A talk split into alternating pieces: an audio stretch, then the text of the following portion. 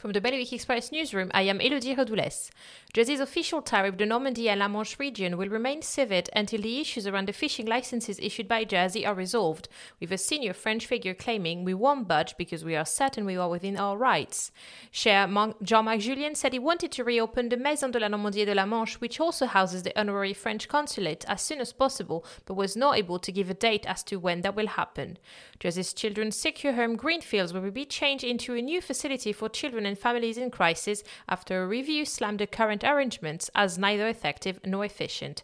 The government says it agrees with recommendations from the Independent Children's Home Association, which concluded that the new facility should be led by specialist carers with therapeutic support the main priority. In Guernsey, underutilized areas such as the bus terminus, North Plantation, and taxi rank have been identified as the keys to unlocking St. Peter Port's potential in a draft development framework. The States of Guernsey has entered the second round of public consultation in order to gauge opinions, discuss ideas, and work out what people want from these areas before drawing up firm proposals. Meanwhile, work is currently underway to repair the seawall in the Havelet area. The works have been split into two sections, but it is expected that there will be some disruption at the bathing pools later this summer.